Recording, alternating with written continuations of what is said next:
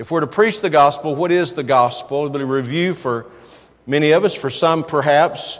Uh, for the first time, maybe you'll really be able to uh, focus in on what the gospel is. But we're going to be in 1 Corinthians chapter 15. And um, I'll begin reading in verse 1. Please stand, if you would, for the reading of the scripture. While you're standing, uh, let me just kind of put this in a context this epistle of Paul to the Corinthian church.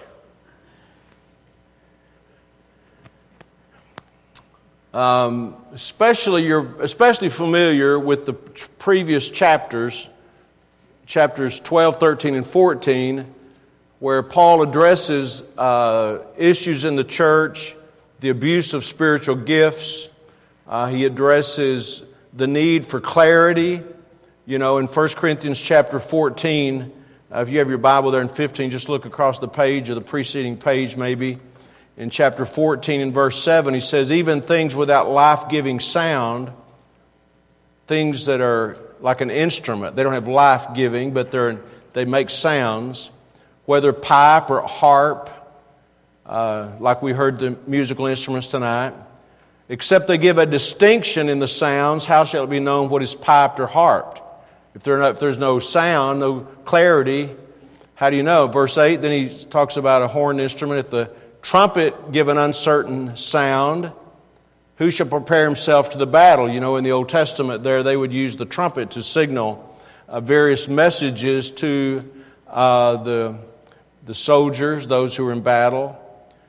And in verse 9, he says, So likewise you, just like a trumpet needs to make a certain sound, you. Now he personalizes it to the individual members of the church, except you utter by the tongue words easy to be understood how shall it be known what is spoken? For you shall speak into the air. I'm not going to get on my soapbox, but I just I say again, the, the importance of being understood, the, the larger importance resides with the person doing the speaking. You need to speak so that you can be understood.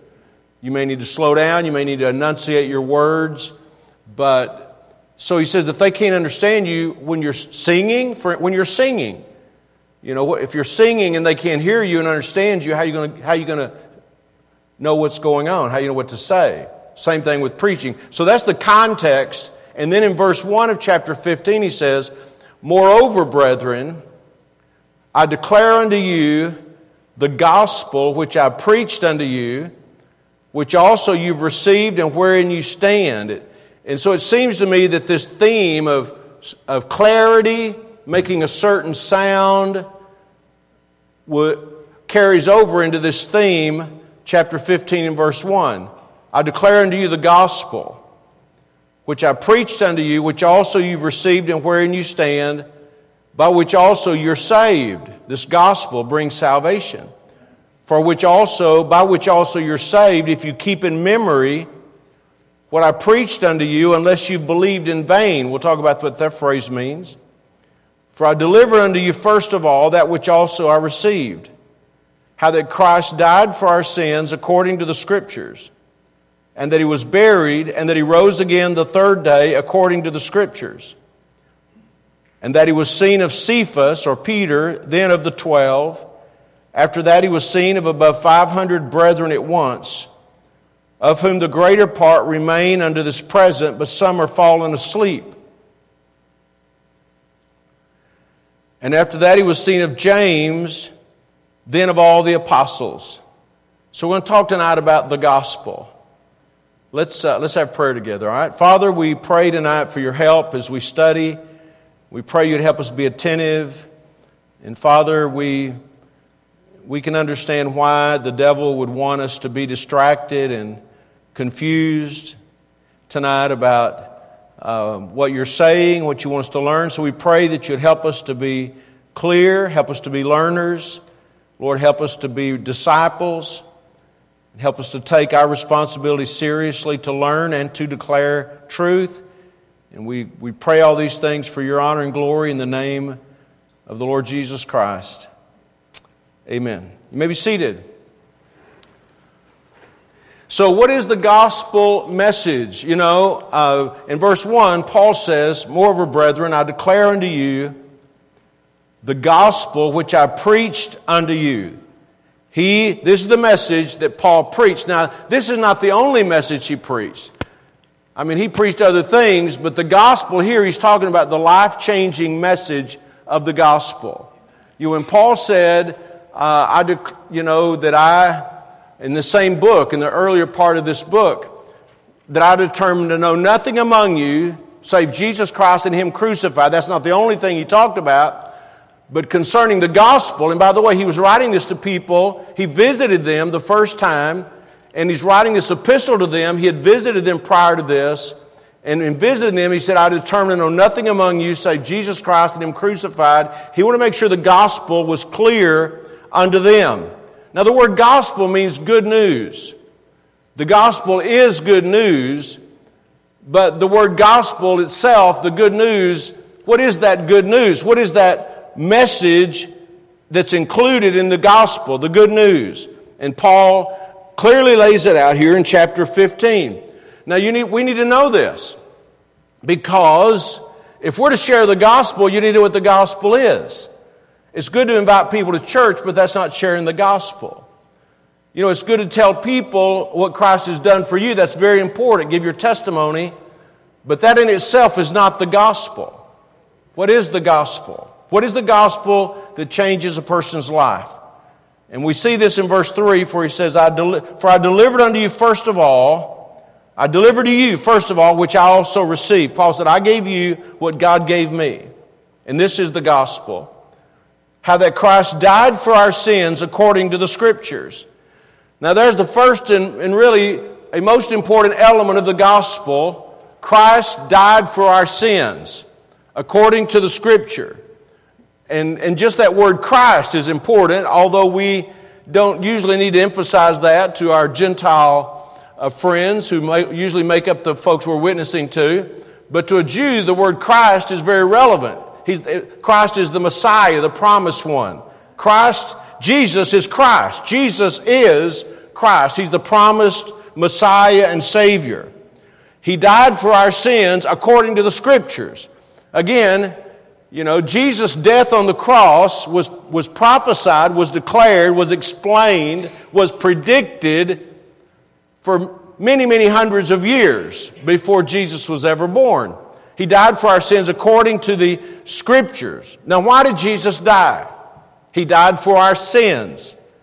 He died. So, the, so one of the most important elements in the gospel is that Christ died for our sins. And that brings us to, the, to really one of the most relevant things we need to know as witnesses, and that is this people need to know they're sinners. Right? People need to know they're sinners. They need to be aware of their sin. He died for our sins. Uh, Romans chapter 3 and verse 23 all of us have sinned, for all have sinned and come short of the glory of God. If you're going to witness to someone, if they were to say to you, you know, what is it? What is this truth you have? What is this message you have? Give me uh, just a summary, a synopsis of, of what it is that you think is so important. What would you say? And the, the first thing we want to think about is this is, this is the life changing message that Christ died for our sins. He died on the cross for our sins. All of us are sinners. All of us have broken God's law. Uh, there's a scripture in 1 John chapter 3 and verse 4 that says that, that sin is the transgression of the law. If you say, well, what is sin? Sin is breaking God's law.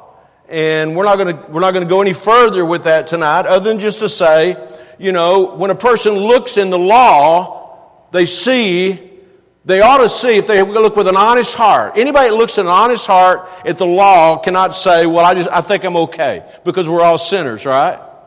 We've all broken God's law. So Christ died for our sins. He took our judgment upon himself on the tree. Now, I'm not telling you all this so you can memorize this and tell your neighbor this, but, but we want to know this is what the gospel is. His death was the sacrifice for our sins. He took our guilt upon his own body on a, on a tree. And this is one of the things that in personal soul winning or evangelism, one of the most important goals to help people see that they're lost and guilty sinners. They're not good people, they're sinners. And they're guilty before God. We're going to, we're, and, and we've done this for those of you who may not have been here the last several weeks. This is the third, I think, the third week we've talked about this very important subject of just sharing our faith and, and, and just for some, just a review kind of of, for, other, for all of us, just putting on the front burner the importance of it, that God would, uh, ha- we would be ready to share the gospel as God gives us opportunity. And so we need to know what the gospel is. And, and another lesson, maybe next week or the week following, uh, we're going to we're going to add a lot of some verses just to have verses to be familiar with. And some of these verses, every verse that I'm mentioning tonight is a verse that you'd want to be familiar with. And, uh, and, and one of them is that scripture in 1 John 3 4. that where sin is a transgression of the law. So, what is the gospel? Verse 3 of 1 Corinthians 15, verse 3. How that Christ died for our sins according to the scriptures. And then verse 4. Secondly, and that he was buried now, that may seem like something that doesn't need to be said. He was buried, but his, the fact that he was buried, uh, why did they bury him? They buried him because he was dead. And they're, they're skept, a lot of the skeptics, if you've ever read much about people who, especially your atheist agnostics, people who don't want to believe the gospel, people who don't want to, they don't want to admit that God exists. They'll say, well, he was just in some kind of a slumber, you know, he was just in this, this state of unconsciousness. No, he was buried because he was dead. And he wasn't just buried and dead for a few hours, he was dead for three days and three nights, right? And that's, that's the reason why when the, when the soldiers came, the Sabbath was approaching, and they, had to, they could not break the Sabbath they had to get these Jesus and those two other men that were crucified off of those crosses before the Sabbath. And so if they were not already dead, they were going to break their legs because if you break their the only thing that keeps you alive on a cross is if you can push up with your legs and you can get some relief to your lungs, you get air in your lungs and extend your life. If they break your legs, you don't have the ability to do that. But they didn't break the legs of Jesus because he was already dead. The gospel is that he died for our sins according to the scriptures and he was buried. And they put his dead body in the grave. But verse 4 says, and uh, he, that he was buried and that he rose again the third day according to the scriptures. That's, an, that's, the, that's the, another important feature aspect, part of the gospel, his resurrection. And he raised according to the Old Testament scriptures. Now, again, we're most of us are not going to have, in, the, in, a, in a normal opportunity, any reason to go to the Old Testament to find verses that he might be talking about. But he, when the Bible says he was raised according to the Scriptures, the only Scriptures they had was the Old Testament. And those Old Testament Scriptures talked about the coming of the Messiah, talked about his death, and talked about his resurrection. And Romans chapter 1 and verse 4 says that his resurrection proved that he is the Son of God. And Jesus predicted this. You know, this was not, this should not have been a surprise. Look at Matthew chapter 16. We'll come right back to 1 Corinthians. Matthew chapter 16, just one of numerous places where Jesus predicted this. He said in verse 21, From that day forth began Jesus to show unto his disciples how that he must go into Jerusalem and suffer many things of the elders and chief priests and scribes and be killed and be raised again the third day. Jesus prophesied that he would be raised on the third day. So back to 1 Corinthians 15. Here's the gospel that he, Christ died for our sins according to the scriptures and that he was buried and that he rose again the third day according to the scriptures. And speaking of the resurrection then in verse uh, 5 and following, notice what it says. Paul writing to this church at Corinth. And after that, he was seen of Cephas. Cephas is another name for uh, Simon Peter. And he made himself known to Cephas privately. And then of the twelve. After that, we're talking about, po- we call this post resurrection appearances. Appearances of Jesus to people after he raised from the dead. And verse 6, after that, he was a seen of above 500 brethren at once. 500 people at one setting saw the resurrected Christ. Wouldn't that have been an amazing thing to see? Amen. Of whom, uh, Paul writes, the greater part remain unto the present. Most of those 500 people, he said, are still alive. They can testify to it. We saw him after he raised from the dead. But some are falling asleep. That, that means, what does that mean?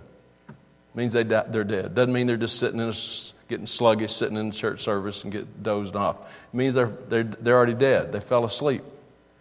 500 people, most of them are still alive. Verse 7 After that, he was seen of James. Why would, why would the Lord give a, after he raised from the dead, why would he give a personal, individual visit with James? the answer is because James would become the first pastor after Peter. I believe Peter had the reins at first, then James uh, became the pastor of the church at Jerusalem. And so it makes sense that the, the first pastor of the church was Jesus. He was the shepherd of the flock. The first pastor would have a private time with the man who would be the lead pastor, the primary pastor of the church there in Jerusalem. Then, again, after that, of all the apostles, he had all these people who saw him after he raised in verse 8. And last of all, Paul writes, He was seen of me also, as of one born out of due time. He's talking about his appearance to Paul on the road to Damascus, where Jesus spoke to him. And he said, Who art thou, Lord? And he said, I'm Jesus, whom thou persecutest. It's not good for thee to kick against the pricks. Well, what would thou have me to do, Lord? He said to Jesus. So, so after here, Paul says, even I witnessed, had this conversation with the resurrected Christ. He raised from the dead. Now go with me uh, to the book of Acts and we'll come back here to 1 Corinthians. Go to just to the left a little bit to Acts chapter 1. Acts chapter 1. where Luke is recording these tremendous events of uh, the movement of the gospel, the pouring out of the Spirit of God upon the church on the day of Pentecost, all these important things. Acts chapter 1 and verse 1. The former treatise have I made, O Theophilus, of all that Jesus began both to do and teach until the day in which he was taken up. After that, he, through the Holy Ghost, have given commandments unto the apostles whom he had chosen. Verse 3 To whom, talking about to the apostles, to those who were with him, to whom also he showed himself alive after his passion. The word passion having to do with his crucifixion, his death. He showed himself alive after his passion by many infallible proofs. Infallible means they could not be uh, disproven, they were infallible. By many infallible proofs. Now, some, many people in this room would know this, but some people in this room may have never thought about this. But Jesus didn't just die on the cross, buried, raised on the third day, immediately go back to heaven. He showed himself alive for 40 days. Many people saw him. Individually, people saw him. Small groups of people saw him. 500 people saw him at one time. And for 40 days, he showed himself alive. There should be no reason that anybody in the New Testament era in the first century would doubt the resurrection of Jesus. Josephus, who was a historian in that day, wrote about the fact that Jesus was crucified outside the walls of Jerusalem, was buried, and then showed himself alive three days later. We're talking about his resurrection. He's back to verse 3 of Acts 1 being seen of them 40 days and speaking of the things pertaining to the kingdom of God. So he, he showed himself alive by many infallible proofs for 40 days. Now, this is, we're going back to 1 Corinthians 15. This is the gospel. That Christ died for our sins according to the scriptures and that he was buried and he raised again according to the scriptures. Now, if you are witnessing to a person, a lot of things could come up in the conversation. But if we really feel like it's an opportunity to give them the gospel, we want to keep our focus on the gospel. Not on are there hypocrites in the church, not on why there's so many different religions. I mean, you have to answer questions. But, but and, and legitimate questions need to be answered. But the only message that can bring salvation to a person is the gospel. That Christ died for our sins according to the scriptures, and that he was buried, and he raised on the third day according to the scriptures. As a matter of fact, if you were at someone talking to someone over the phone, or maybe over the internet, you're witnessing to someone, or maybe where you work, or maybe going door to door, and you only have an opportunity to get two or three sentences out of your mouth, and you had the ability to say, Well, let me just share, let me just share in a nutshell what the gospel is. I can do it in just a half a minute. That Christ died for our sins according to the scriptures, and that he was buried, and that he raised again on the third day according to the scriptures. That's a powerful message. We hear it all the time. Matter of fact, when you talk about it, sometimes people just tune you out because they've heard it so many times, they're not interested in it anymore. But it's the most important part of the message we have. They're right? That Christ died for our sins. And look about, let's go back to 1 Corinthians chapter 15. And let's back up a few verses from where we were.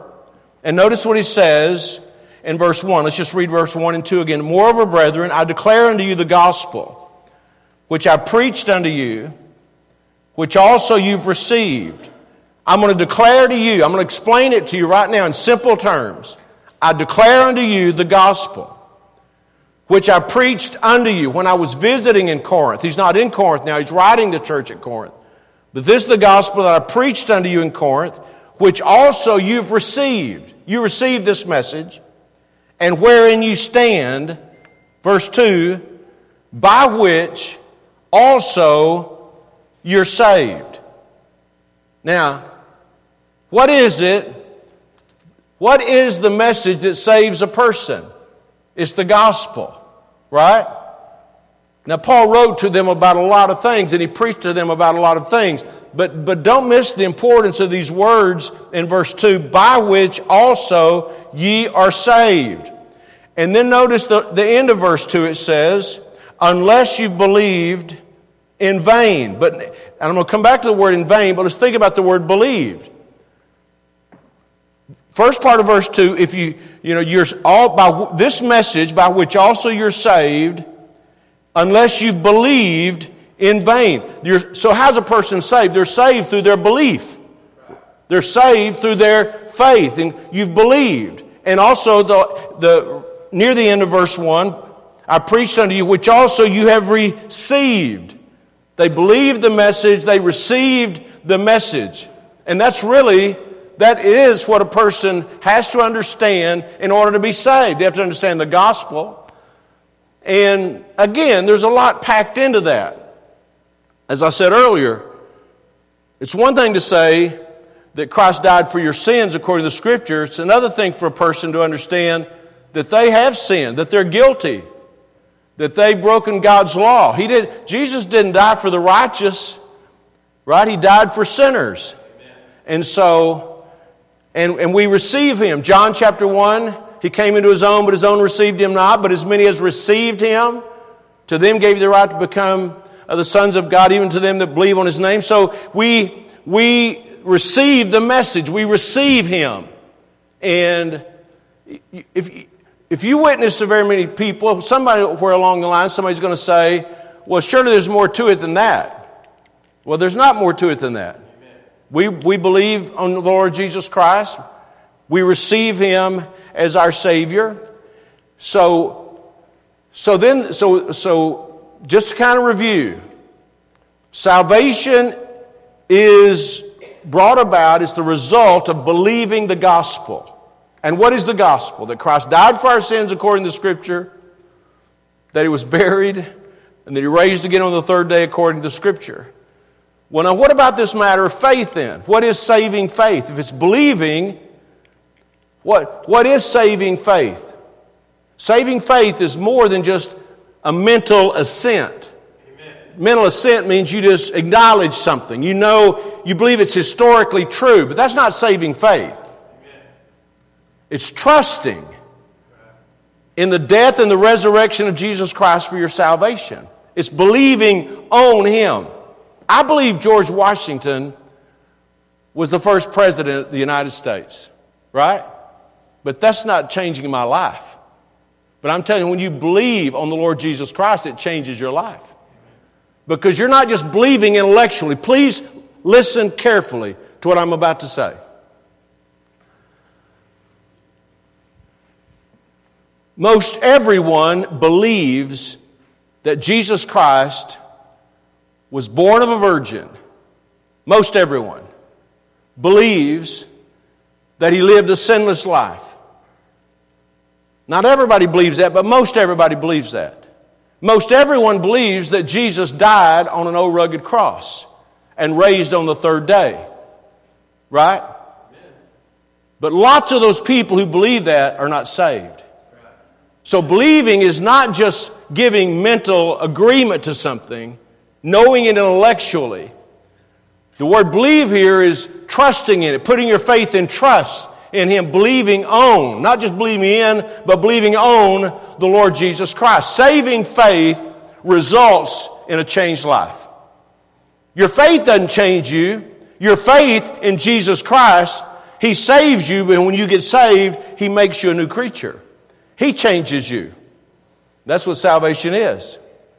You know, it's like, like when Hunter, when Hunter sat down on that chair, he didn't just believe that that chair would hold him up.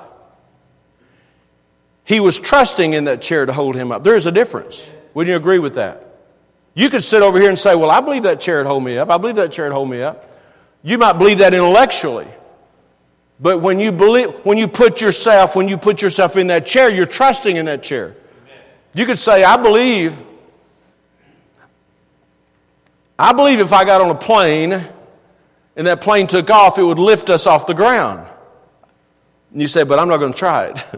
you know why? Because you don't trust it. You believe it would do it. I can't tell you how many times, how many times my wife has said to me in a plane, I just don't understand how this plane gets off the ground. and I don't understand it aerodynamically myself. I don't, but I, but I trust in it, right? So look, look, you may be sitting here tonight and we're talking about how to witness to people.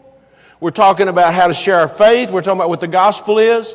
But you may be sitting here tonight and you are right, that's right exactly where you are. You believe intellectually in Jesus. You believe what Jesus did for you. You believe that He raised from the dead. You believe He could forgive you of your sins, but you've never personally trusted in Him and put your faith and trust in Him for salvation. And tonight would be a great night to do that. But to put your faith and trust in Jesus Christ. So when it says belief, it doesn't mean just the, you know, what did James say?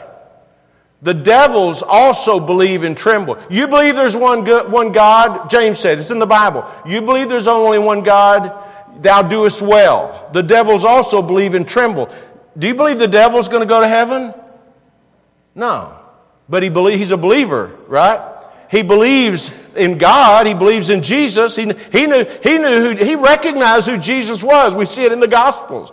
He called him the Son of God. But he's lost. He's not saved. He's not lost. He's internally damned because he's a, he rebelled against God. So, saving faith is, is relying entirely on Jesus. Now, let me give you another thought about saving faith.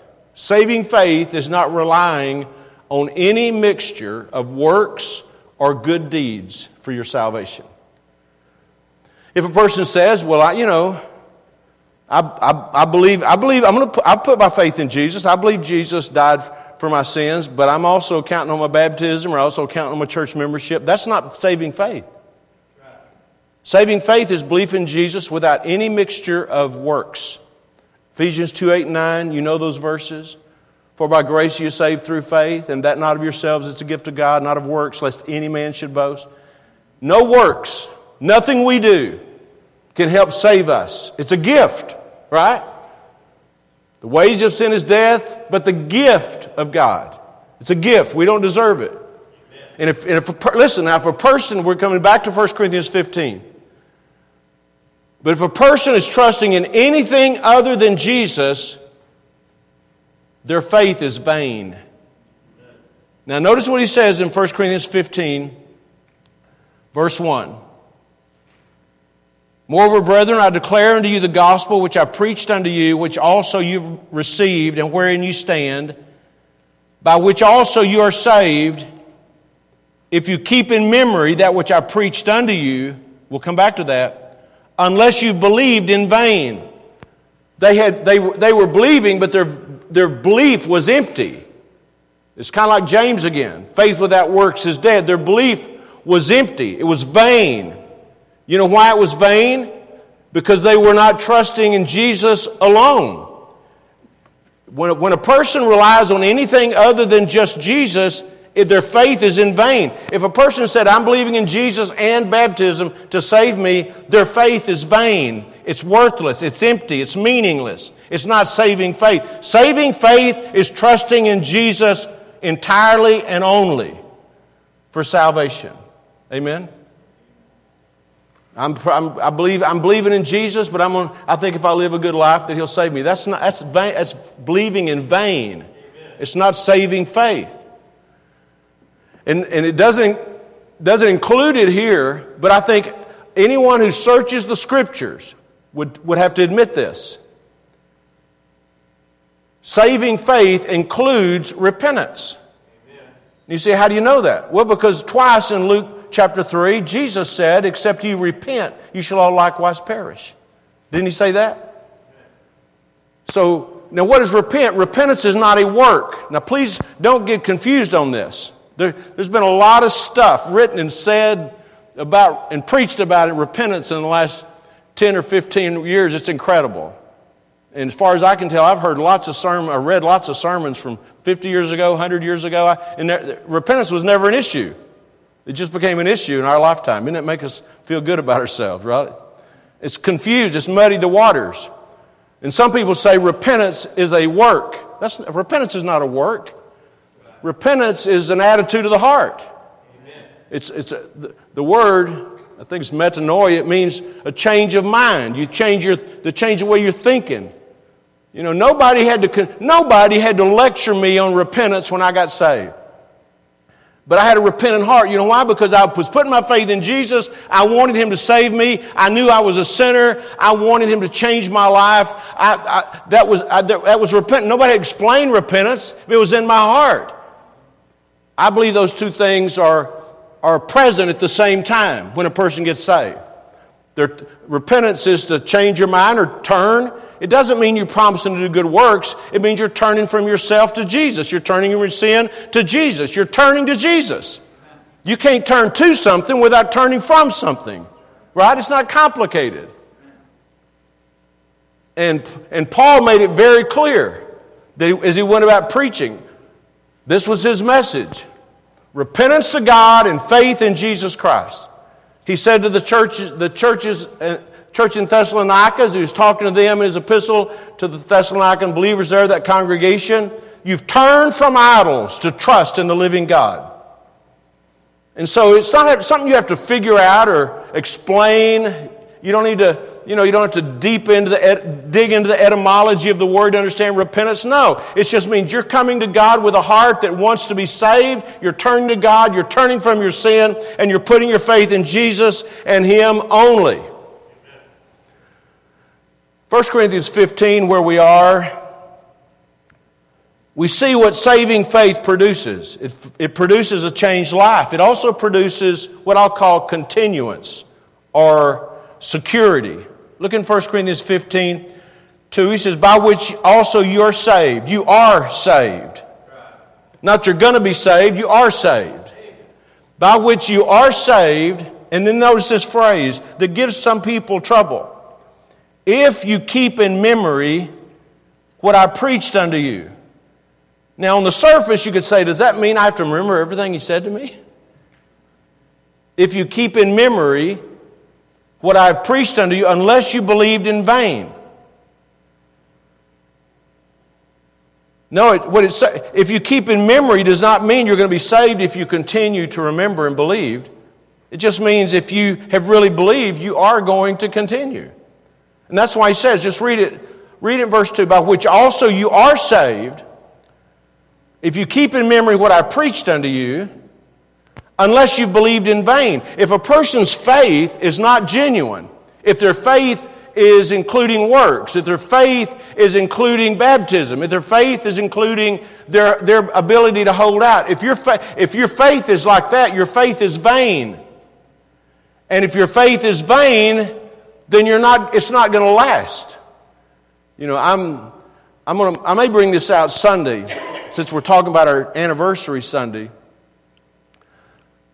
But I am amazed at the number of people in recent years, and really in recent days, who, have, who, are, who are well known spiritual leaders, um, believe, leaders among the believers' community, who are now renouncing their faith.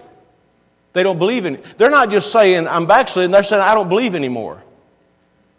And you know why they don't believe anymore? Because they never believed to begin with. Amen. Because if you really believed, it, st- it sticks. It sticks. You don't, you, I didn't do anything on my own to make myself a Christian. I just believed on the Lord Jesus Christ. And I can't do anything to keep myself a Christian. He's the one that saves us, He's the one that keeps us. And what this verse is teaching is if you turn away, if you fail to believe, if you don't continue, what it means is your faith was in vain to begin with. Now you say, well, explain that, how people, I can't explain that. I just read about another one a few days ago. National, an internationally known person in, this, in, this, in the spiritual world who, who come out and said, I just don't believe anymore. Uh, the guy, the, last week it was this guy, I can't think, Josh, what was his name? The, that wrote the book. Um, what was it? Yeah, Josh Harris. Uh, I Kissed Dating Goodbye. Y'all ever heard that book? I Kissed Dating Goodbye. Probably sold a million copies. He don't even believe anymore. He don't even believe anymore. You know what? And I, I, I said I wasn't going to talk about this. So I'm going to, so I'm going to stop. But the Bible says more than once that one of the great indicators that we're living in the last day is a, a, falling, it'll be a great falling away, a turning away from the faith. And we're seeing that. We're seeing it in many places, many different groups. But you know what it tells you? Do you know what it tells me? They never, you can't turn away from true faith. If you turn away, you never had it. Amen. Right? So that's what that verse is teaching. Saving faith produces continuance and and security. Now, the gospel is powerful, right? It is powerful. Uh, Paul said, I'm not ashamed of the gospel of Christ, for it is the power of God unto salvation to everyone that believeth, to the Jew first and also to the Greek. The gospel, that message is powerful. People need to hear it. When, when Jesus gave these numerous parables about the, the good seed being planted in the ground, you know what that good seed is? It's the gospel. It's the, it's the pure gospel. Now, the devil, if you read about the wheat and the tares, the devil, he spreads a false gospel, a false message. But Jesus, the, the good seed is the gospel, and it brings forth fruit. It produces changed lives. The false gospels, and there are many, many false gospels. Many.